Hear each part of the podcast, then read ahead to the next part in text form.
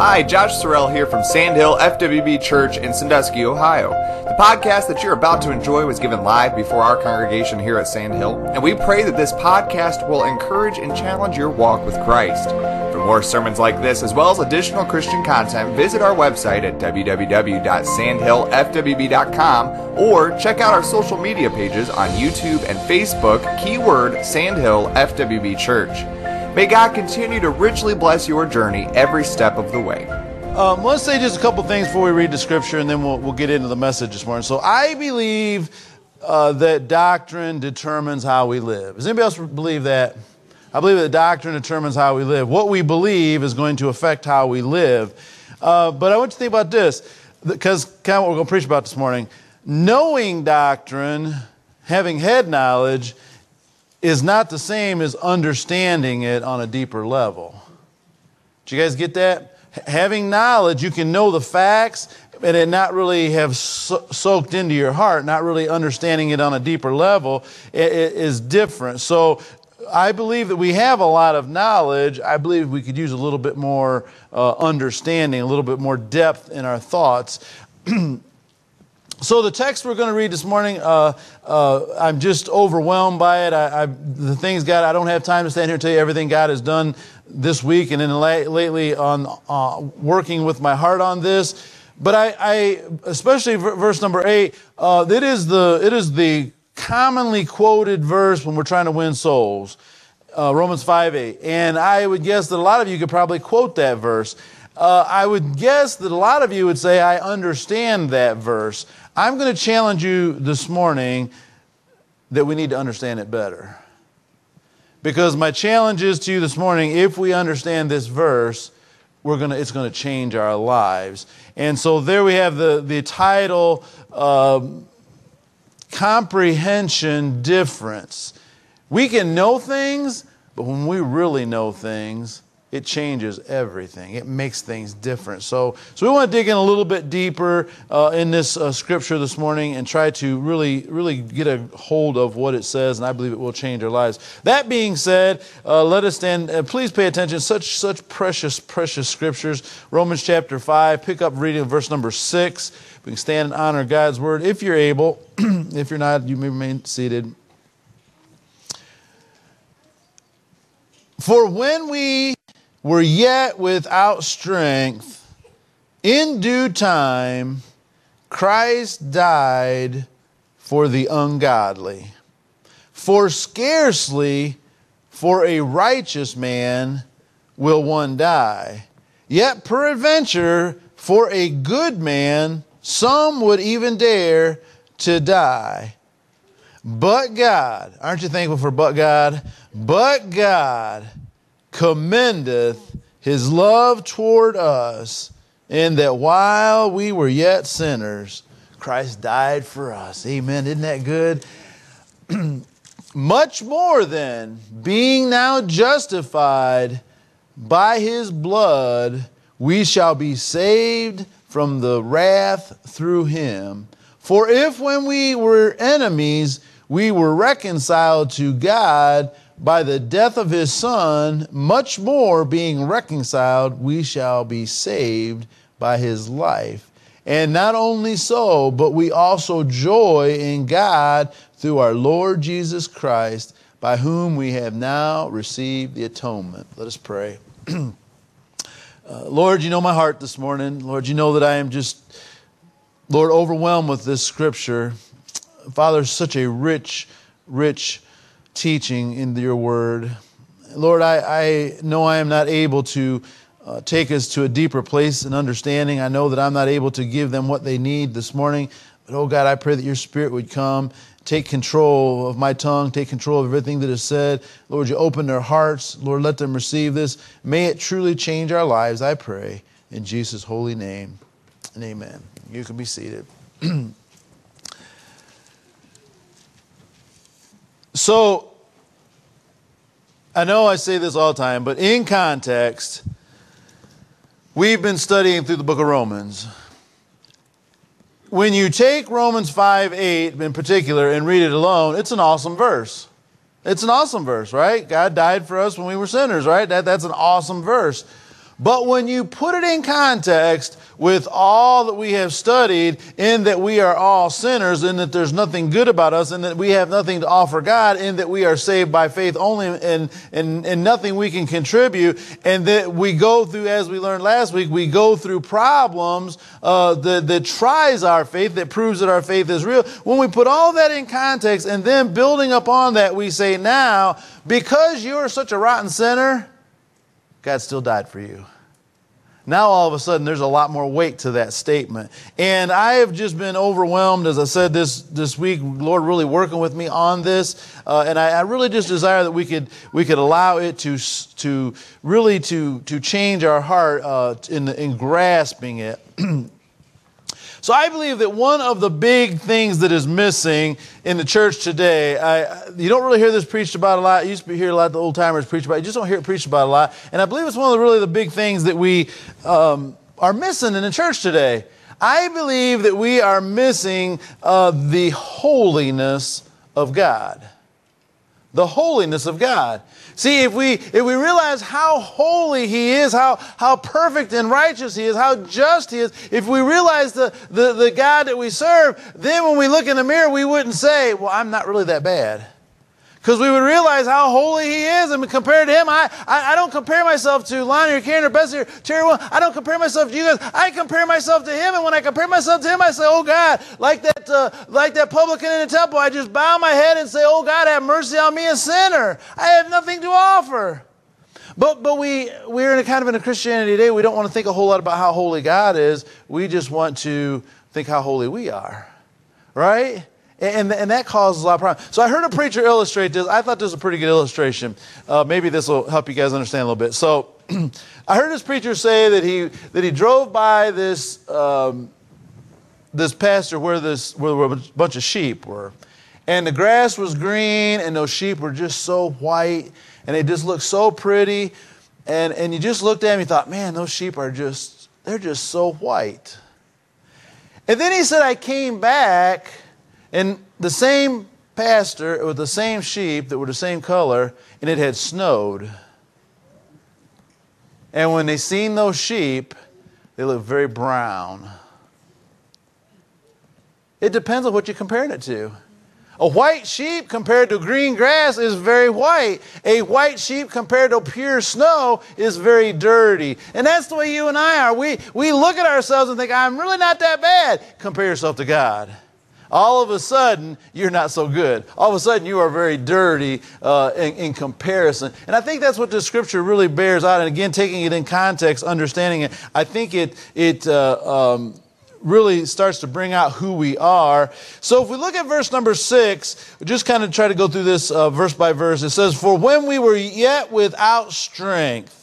If we really comprehend, again, this will change your life if you get a hold of this. And when we really comprehend, we, we had no ability to save ourselves. We had no ability to get rid of our sins. We were without strength. We were without ability. We, we had nothing to offer. Our works didn't help us. Our goodness didn't help us. We had no goodness to offer. We, had, we couldn't do anything. We were completely hopeless.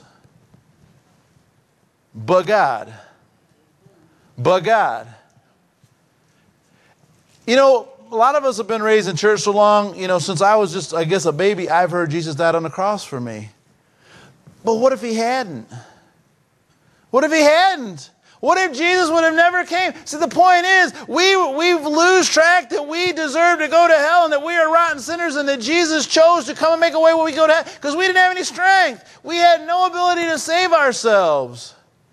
And without getting into too much controversy, not only Jesus coming and dying for my sins that I have not strength, and I don't know if you guys will have this or not, but after Jesus died on the cross, I had no strength in myself to be saved.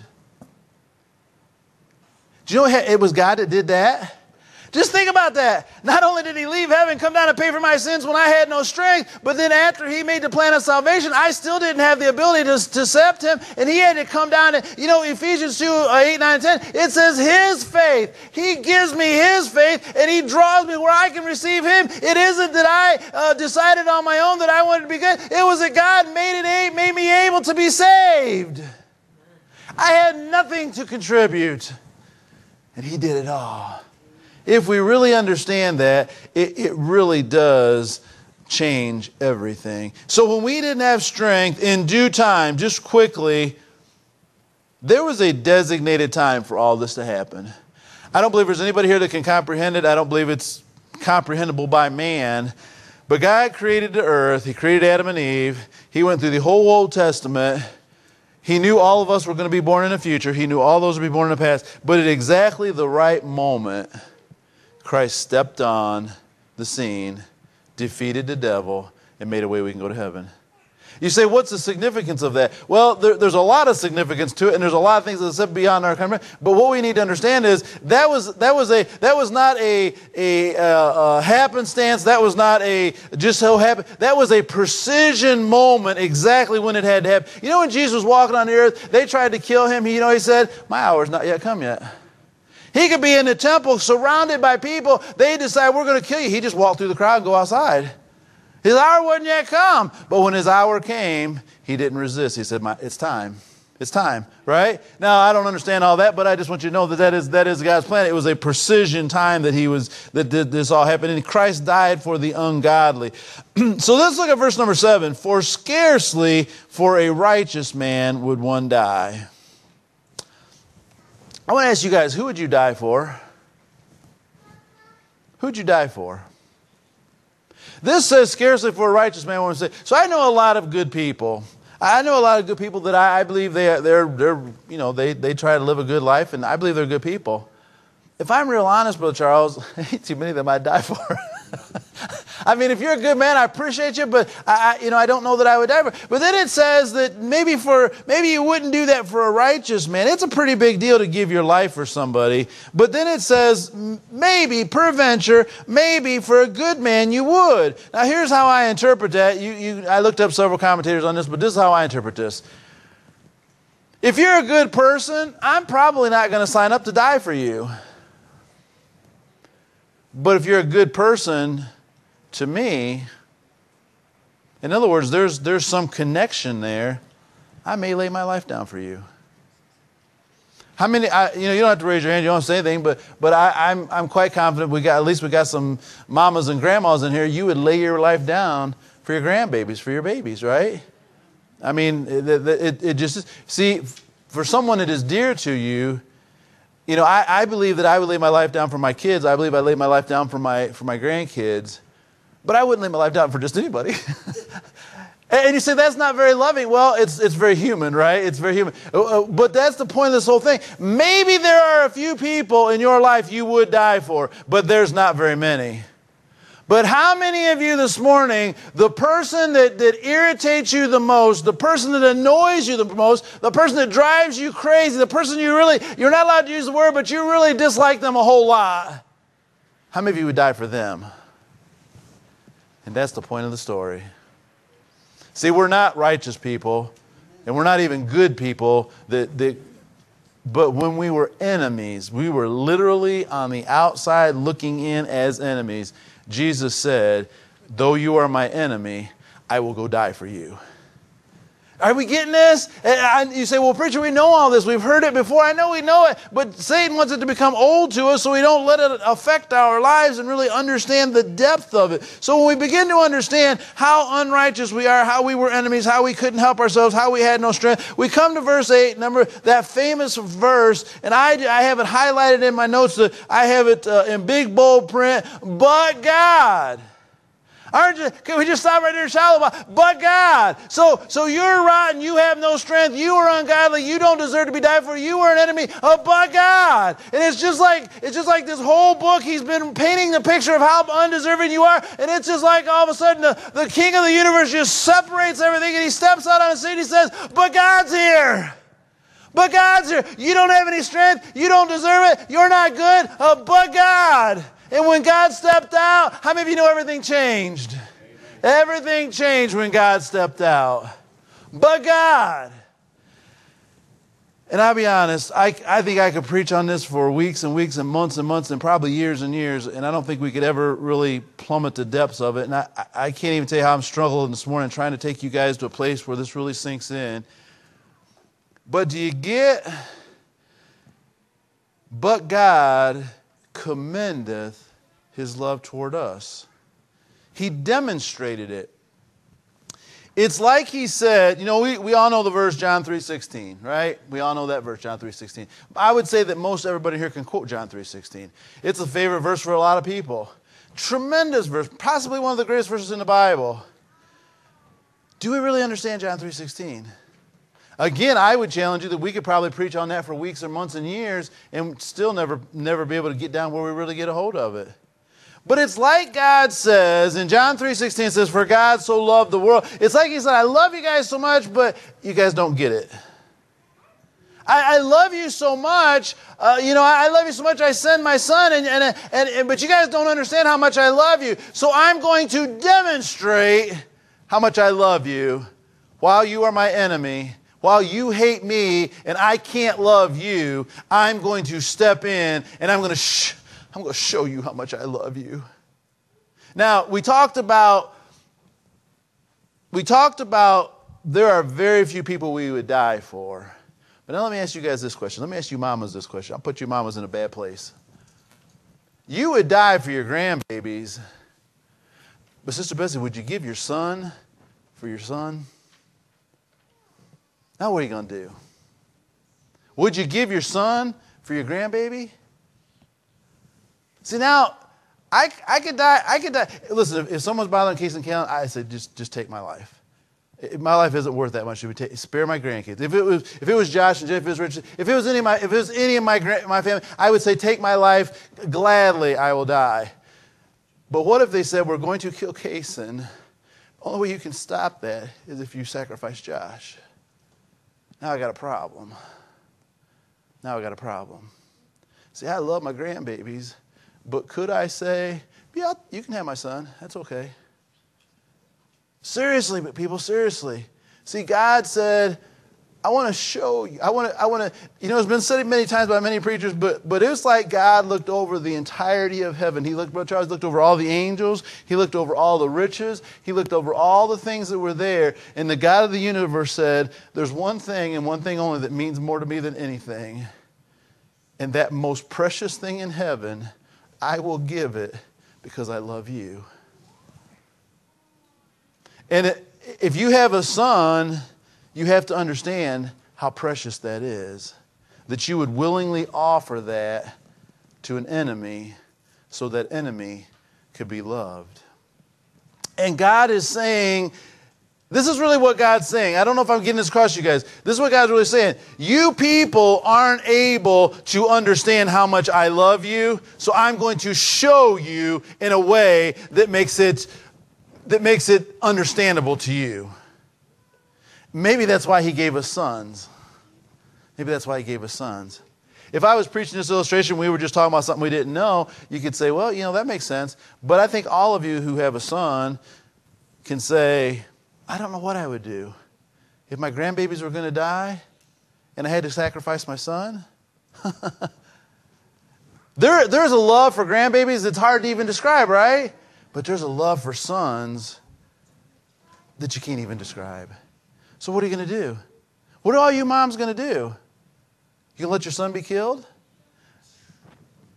God loves so much that he said, the thing that would hurt me. Can you just imagine how much it would hurt to watch them kill your son? Not only kill them, but to torture your son and then kill him. And you have to watch the whole thing. God said, the thing that would hurt me the most, I am willing to do that because I love you that much. Do you guys get that? I love you that much that I would allow them to do that to my son so you can be saved. It, it, it, it is staggering. It is absolutely uh, beyond comprehension. Uh, but I think we need a deeper understanding of it, because I think that when, when we just quote this verse and we say, yeah, we know God commended his love towards, towards us. We were sinners. Uh, Christ died for us. We know that verse. But can I tell you, we need to get down deeper. Let it get deeper in our heart, because I'm going to challenge you in a little bit. If we understand what this is teaching us, it's going to change everything for us. And that's kind of the point of the message this morning. It's going to change everything for us. So, so God demonstrated how much he loved us by allowing his son to be brutally killed for us. Now, verse number nine, much more than. I think this really just, that much more than is a, um, a um, just driving it down in concrete. It is a it is a statement of it is just a uh, much more than more than everything else. With, with everything else we've taught you, everything we went through up to this, but much more than even all of that, Jesus died for your sins. And we've been talking about uh, believing by faith and going to heaven by faith and being justified by faith and, and, and all, and we had nothing awful, all those things. But he said much more than all of that. Because Jesus died for your sins, you are going to go to heaven. Look at what he says. Much more than being now justified by his blood. Put it in context, everything we've learned up to this point. We shall be saved from the wrath through him. What wrath is it talking about? Eternal damnation. You know, I, I preach this every Sunday, and, and I think most of you are getting it, but I don't know how in the world you can take all of this in context, read all these five chapters up to this point, find out everything that we're saved by faith, and, and find out that Jesus died for our sins, and then he says much more than, in the inspired word of God, say much more than, because of Jesus, you will not receive the wrath of God.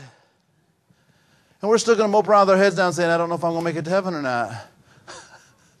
All you are doing when you say that, you're, you're doing, I, I say this with love in my heart, you're show, doing one, two things. You're showing your ignorance, or you are disrespecting the Son of God. Because I'm going to heaven because of Jesus.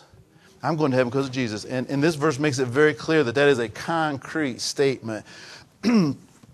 uh, verse number ten, for if when we were enemies, think about the enemies, we hated God, God hated us. We were reconciled to God by the death of his son. Much more, being reconciled, we shall be saved by his life. You say, preacher, I was never an enemy of God. I would challenge you on that. I would challenge you on that. You can say, I'm a good person. I've always loved God. I, I, I want to challenge you that you're, you, every one of us was an enemy of God.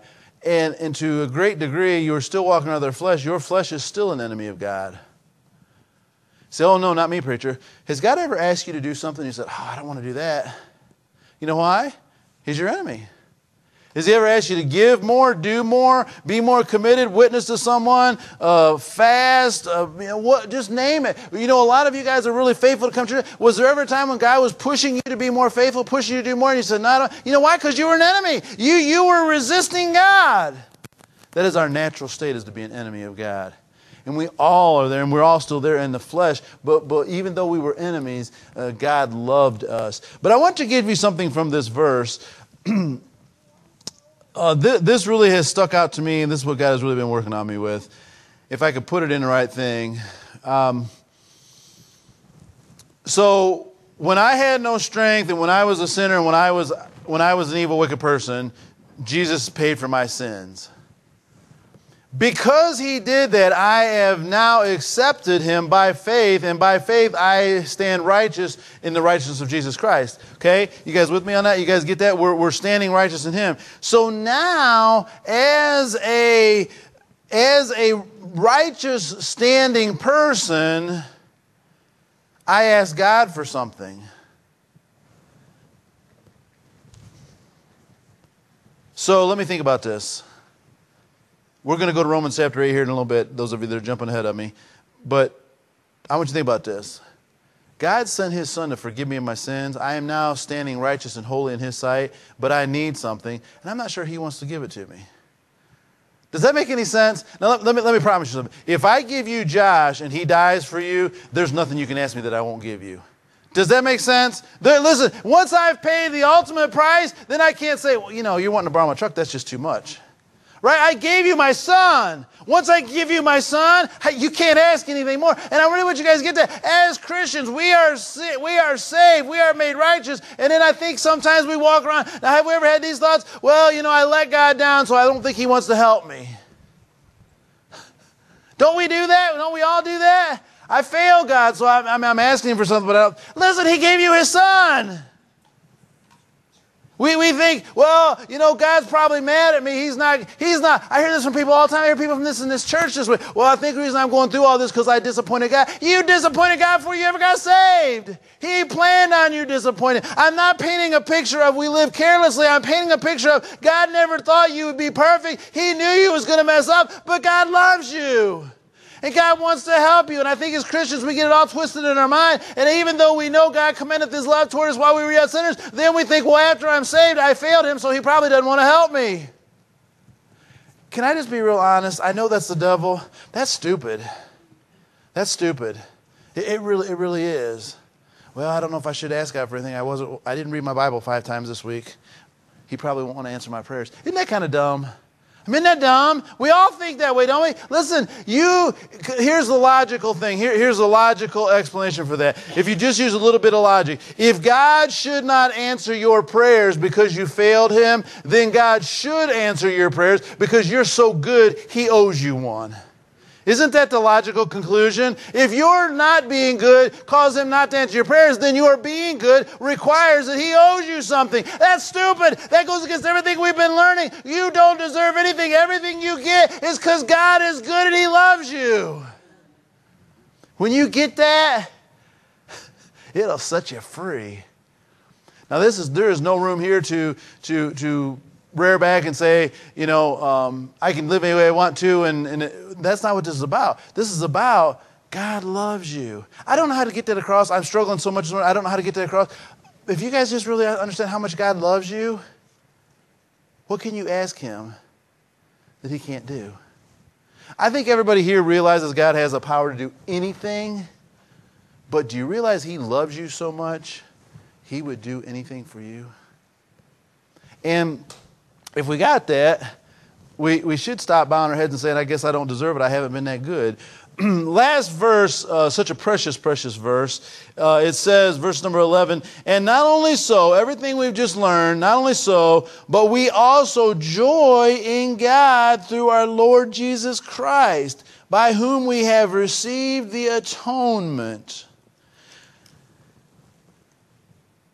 So, is it possible to understand everything that I have just taught you guys and not have joy? Serious question. Serious question. Because if you really get what God did for you, you're going to have some joy. You're going to have some, there's going to be some rejoicing. It's going to stir your soul. And here's what I would here's what I would argue this morning. Though everything I've just taught you, say, well, there's preacher, you haven't taught us anything we didn't already know. That may be true, but these verses, they're so sacred, they're so holy, they're so precious. But the devil wants very much for you to forget what I just taught you. And you've probably all heard these things before, but he tries to callous it over by problems of this life and everything else. But if you would just keep this in your mind, that whenever you were an enemy and you were a sinner, that God came and sent his son and allowed him to be tortured fiercely for you because he loves you. And now there's nothing he won't do because he loves you. He loves you as much today as he did when Jesus died for you. If you remember that, you're going to have some joy in your life no matter what you're going through. And some contentment and some confidence and some peace. I was thinking as I was, as I was studying this out, I thought about the, the fruit of the Spirit. And we talk about the fruit of the Spirit very much, but it kind of come to me. It's kind of it's kind of uh, um, kind of simplistic, really. The fruit of the Spirit. We talk so much about how we get the fruit of the Spirit: love, joy, peace, long suffering, gentleness, kindness, all those meekness, temper, all those things. It kind of come to me. If you really get this deep down in your heart, the automatic thing is the fruit of the Spirit.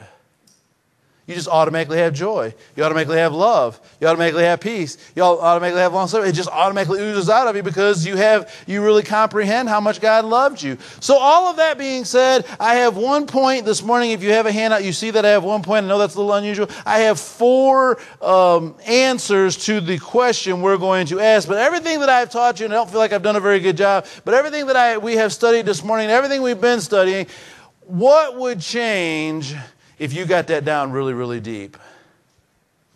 I dare say that probably everybody here this morning when you came in, you already knew this verse. I dare say that in your head you already knew this knowledge. But what would happen if you really got a hold of it, really had a comprehension of it, really got it deep down in your heart? What would change in your life? And I want to challenge you this morning. I want to push you a little bit hard. I want to challenge you that if you really understood this verse the way you think you do, because I, I dare say that some of you, if I'd asked before we started the message, you'd say, oh, I understand everything that means. I want to challenge you. If you understand it, things change. Things will drastically change when we understand this teaching. And I, so I've got four things for you this morning. Um, Renee or someone, you can wave your hand if I don't make it clear. So you, I want you to get all four of these. Uh, write these down. You can make a little note there to yourself, but write these down. If I don't get them to you, I'll make sure you let me know. Um, number one, or not number one, but just point, point one answer to the question, what would change? I want you to think about pride. Pride is the first one. I want to be real honest on this one. I want to be real clear on this one. Here's the problem with pride. There's a lot of problems with pride, but here's one of the problems with pride. Okay? I, I want you guys to engage. I'm here, okay? I want you guys to help me. You guys can shake your head, grunt, raise your hand, whatever, but I, I want you guys to really be with me on this. Here's a problem with pride. I'm just going to be honest enough to say it. I'm just going to be straight out forward. I'm just going to, I'm just going to take all of our halos off and we're just going to talk, okay? Here's the problem with pride. When you, I've known a lot, and I mean a lot, I've known a lot of self-righteous Christians. Have you guys? I've known a lot of very prideful Christians. Okay, you're all shaking your head with me? I've been that Pharisee many times myself. Here is the problem. Let's just be real honest and straightforward. Here is the problem. When you go to a good Bible-believing church and you are taught uh, what thus saith the Word of God and you are challenged on a weekly basis, if you love the Lord, it's going to start changing your life. You're going to start becoming better. You're going to be moving closer to God. You're going to start uh, living a more sanctified life. Are you guys with me? That's what happens when you come to church. When you hear the Word of God constantly, it makes you grow. You become more sanctified. Okay? What happens naturally when you get more sanctified? There are others who don't. Is anybody seeing how clear that is? Well, we're saying, look at that bunch of self-righteous people down there. But the truth is, whenever, so so if I could, if I could, will you, will you guys still love me if I if I if I bare my soul a little bit? Will you guys still love me? Whenever you're moving closer to God and you're, and you're getting some things lined out and you're putting some sin away and you're getting closer to what you're supposed to be, isn't it almost impossible not to look around a whole bunch of Christians who aren't doing that? I mean, I know no one wants to be honest enough to say that, but that's the truth. Right? Well, they're not doing that and they're not doing that. and they're, uh, Well, obviously, I'm a whole lot better than they are, right? I mean, I'm, I'm, I'm being what, saying what nobody wants to say, but here's the thing. Every one of you have had those thoughts. You look at your life, you're growing in the Lord, you're getting closer to God, you're hearing the Word of God preached, you're getting closer, and there you can find someone somewhere else who's not getting closer, and what is instantly what happens? Pride. And it's sin. It is, by the way, what threw Satan out of heaven. It was the, really the first sin that was ever committed was pride. It is the, uh, if you will, it is the uh, hood ornament for the devil. And a lot of Christians own that, and it is pride.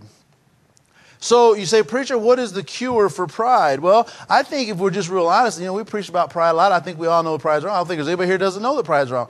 I think you can have pride and not know that you have pride. I've heard a whole lot of people say they were humble when they were the most prideful person I'd ever met, right? But I think we can have pride, and, and, and it can be very sinful to us. But here's the thing.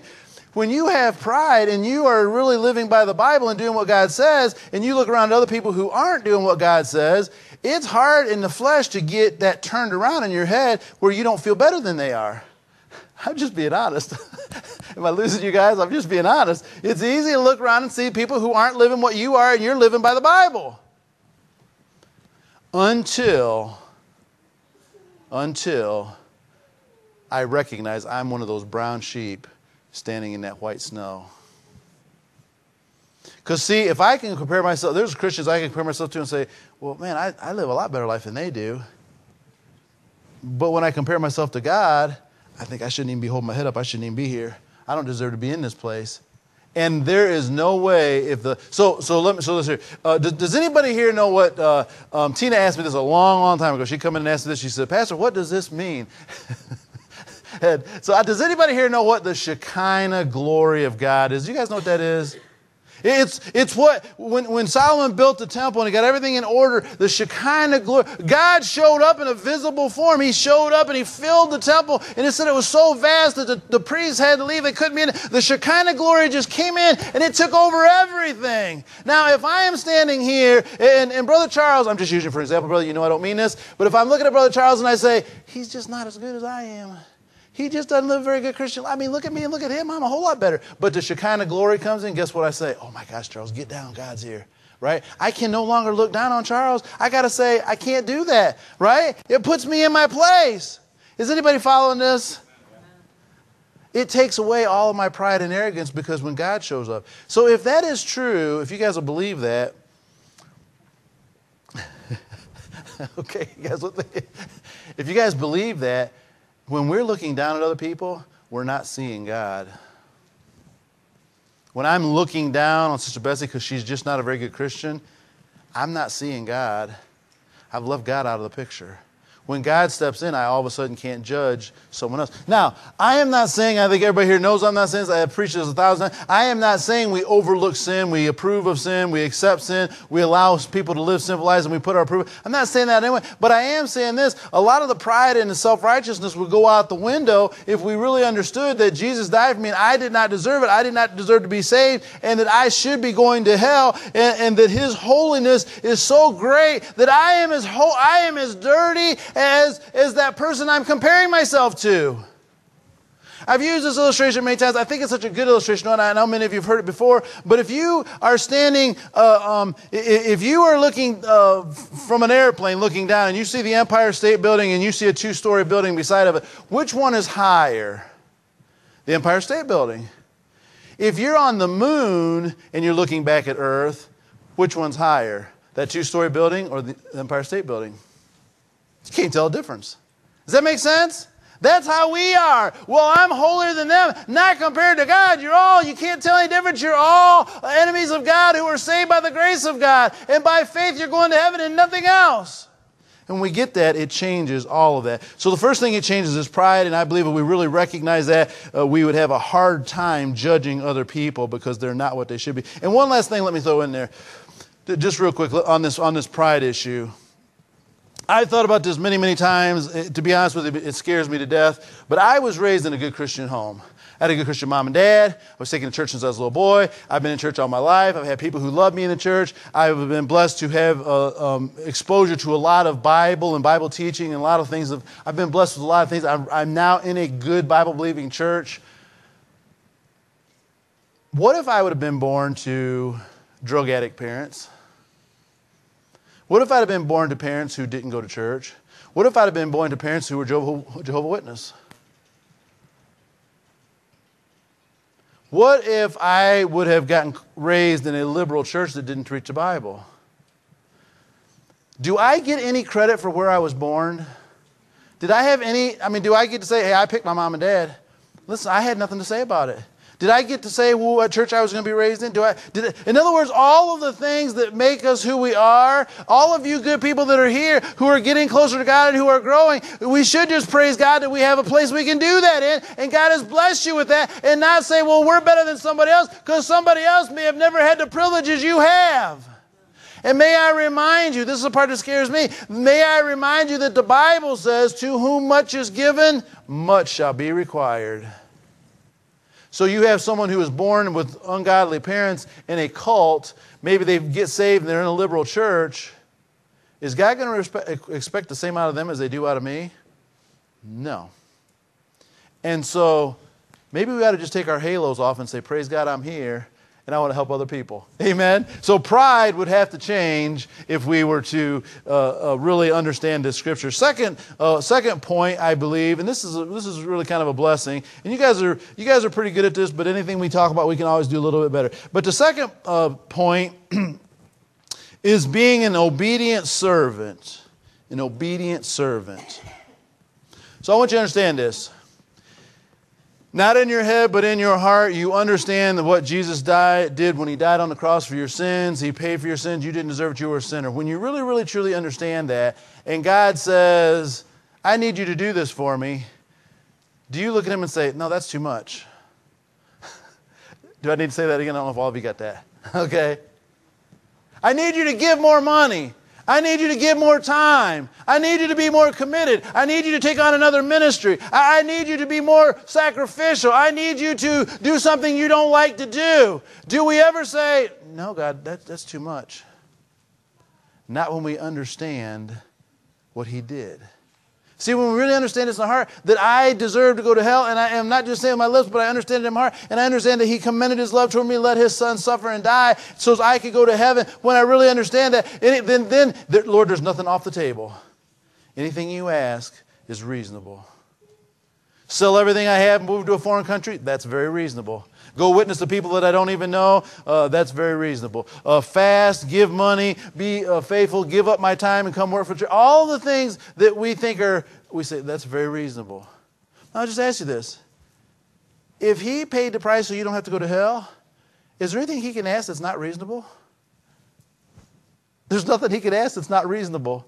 And it changes our perspective because now, um, you know, it is very satanic. Let me say this, it's very satanic, but I think it is easy for all of us to slip that shoe on. But have you ever had this thought, I'm really doing a lot for God?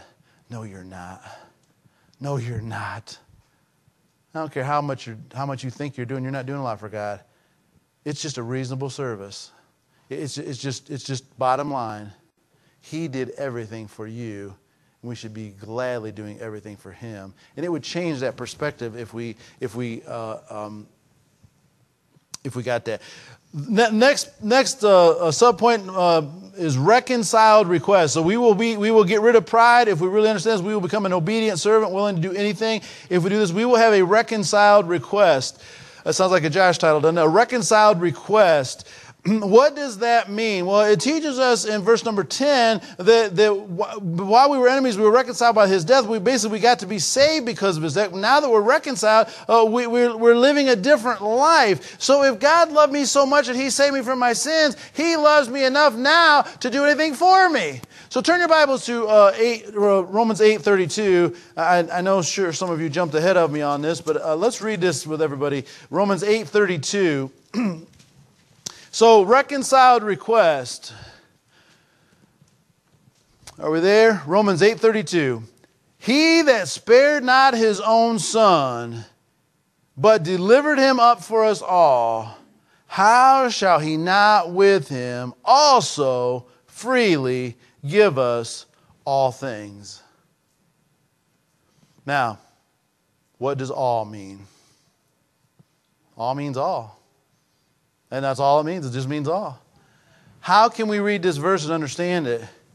Our Heavenly Father, who already sacrificed His Holy Son, will now give you anything that is good. Now, let's be honest. Let's be honest. Most of you have been saved for a while. Have you ever asked God for something and begged God for something, and He didn't give it to you, and afterwards you realized He was right and you were wrong? Oh, God, I got to have this. Can't make it without you, God. I know you can do it. I trust you're going to do it. I pray you're going to do it. Oh, God, I know you're going to answer this prayer. And He doesn't. You say, well, He failed me. But then six months down the road, you look back and say, oh, man, I'm so glad He didn't answer that prayer. That was not what I needed, right? By the way, the Bible says there, uh, um, uh, eight twenty-eight, just a few verses back, it says, all things work together for the good of them that love and serve the Lord, those being conformed into His image. So everything that you pray, God will answer it, and He will give it to you, but He will give you what is best. How many of you would rather have what is best or what is good? I'd rather have what's best. God knows what's best. You think you know what's good. Sometimes He doesn't give you what you ask for just because He's being good to you. Well, you guys have that this morning. You guys have that. Sometimes He doesn't give you what you're asking for because He's just being good to you. But reconciled request, preacher, what do you mean by that? I mean by that, and I don't mean to sound proud and arrogant, but I want you guys to understand this. If I really understand that Jesus died for my sins, and I really realize how much He loves me, now that I'm in the family, if He loved me that much when I wasn't in the family, I'm in the family now. I've got His blood running through my veins. I am a royal priesthood. I am a child of God. I am, I am blessed to be called a son of God. I now have those credentials. Isn't it reasonable that I could ask anything I wanted of God? Again, this goes back to everything we've been learning. Not on my um, merit. Not because I read my Bible this week. Not because I went to church a lot this week. Not because I came over to the ministry building. Not because I gave a lot of money. But because God loves me. Do you guys get that? I don't know how to get that across. Do you guys get that? Does anybody here get that God loves you? Do you guys get that God loves you? Do you guys get that He answers prayers not because you deserve it, because He loves you? Why, why are we good to our kids? Has anybody here ever had a kid that wasn't good? Has anybody ever been good to your kid that wasn't good? See, God loves you. Brother Charles, God loves you. It has nothing whatsoever to do with how good you are. It's not that you deserve it, you have it coming, or the, it is just He simply loves you. I don't know how to get that across, you guys, but He loves you. He loves you so much He would give anything for you. Now, you can't bankrupt God. I'll be honest with you, in my flesh, I, I know this is wrong, but I do it anyway, and I, I know that it is, it is unbiblical, and I tell you guys I do it, but I do it sometimes too. But if you ever ask God for so much, and you think, I just feel bad asking for any more. Because I've asked, and I've asked, and I've asked, and I've asked, and I've asked. I think, oh, God, I got a few more things I need. And you feel bad, and you think, He owns the universe. How are you, how, how you going to ask too much? I mean, it's like when you own the universe and someone asks you for one hundred dollars, you don't say, oh, I don't know if I can afford that or not. He owns everything. He can do everything. How much trouble was it for Him to create the world? No problem at all. He can do anything for you. So when we ask and we ask and we ask and we ask and we ask, all we got to remember is we can ask everything we want, but He's going to give us what is best and not what we want necessarily. And I think that reconciled request, that just simply means once we are reconciled, we can now make requests and have confidence. God loves me. God loves me. And, you know, I'm preaching this message, you guys, this morning, and I'm trying to get you guys to get it. And, and God has really worked on me big time on this. But has anybody ever had this experience? I've had this quite a bit lately. I fail God. You know, I'm just being honest. I fail God. I, there, there are times I just, I'm not what I need to be. I, I'm, I've let God down. I've let... Just I've just failed God. And then there's times that in the midst of my failing Him, He just blesses me and blesses me and blesses me and blesses me. And I'm like, God, don't you remember what I did yesterday? Do you forget? And then He just blesses me and blesses me and blesses me. And then I get the feeling, oh, God, I feel so terrible because you're being so good to me and I'm not being so good to you. And He, this week, it was just like He just reminded me with a great big old banner. He said, son, I love you. Has nothing to do with how good you are to me. I just love you. Do you guys get that there's nothing you can do to get God not to love you? Do you, does everybody get that? There's nothing you can do. Oh, if I do this, God. No, there's nothing you can do to get God to love you anymore. There's nothing you can do to get God to love you any less. That, that God loves you.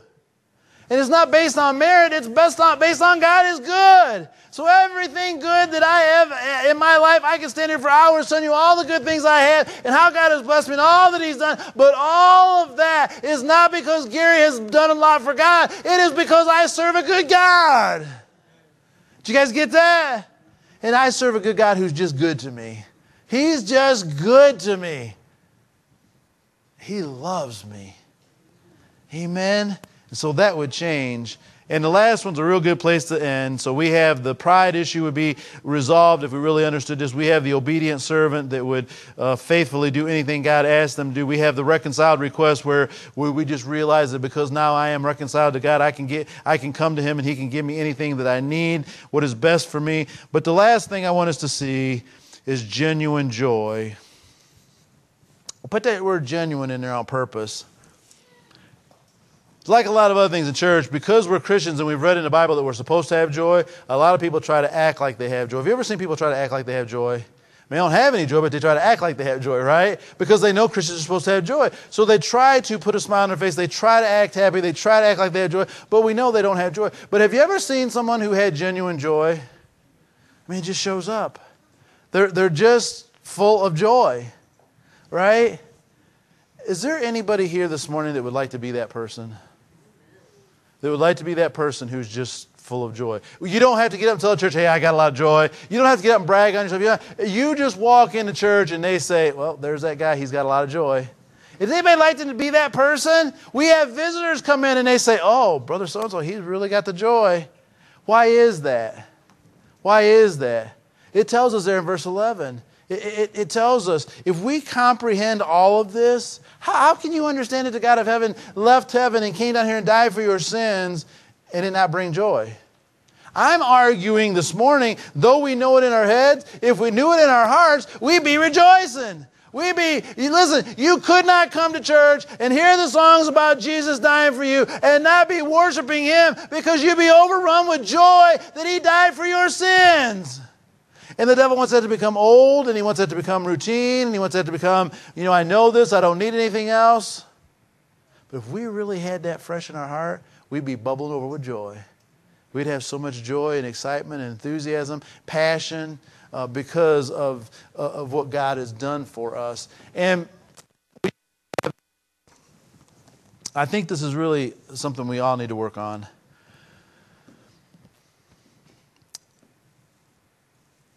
I'm not talking about head knowledge, I'm talking about heart knowledge.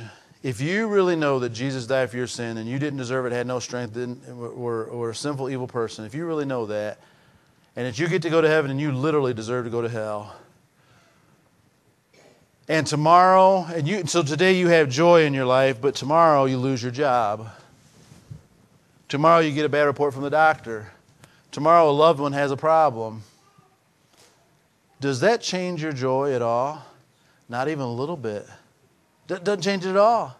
That's what we got to get to, guys. That's what I'm challenging to. When we grasp this concept, nothing can take that joy away. You, you can have problems in this life. You can have heartache in this life. You can have hard things in this life. You can go through difficulties in this life. Your happenstance may change. Your happiness may change. But your joy never changes because it's not rooted in this world. It's rooted in the world to come. And as Christians, that's what we need to be showing, is a joy that this world cannot take away. I've preached to you guys so many times, if you're a Christian, you will have problems. We've proven that pretty, pretty good around here, haven't we? We? You will have problems. But that doesn't mean you lose your joy. You can have joy in the midst of problems. So I challenge you, if we understand these things, things will change in our life. And I challenge you, if you need to work on those things, that you would uh, really consider what Jesus did for you and see if it won't make a difference in how you look at life.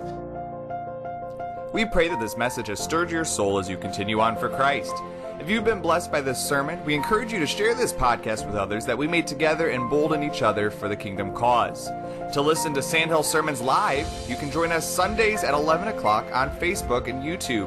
You can also find additional content such as our Steadfast Studies podcast or the N O Y C Godcast for Youth, provided by Sandhill for spiritual growth of all ages. These can be found at sandhill f w b dot com or on all major podcast platforms. May God continue to richly bless your journey every step of the way.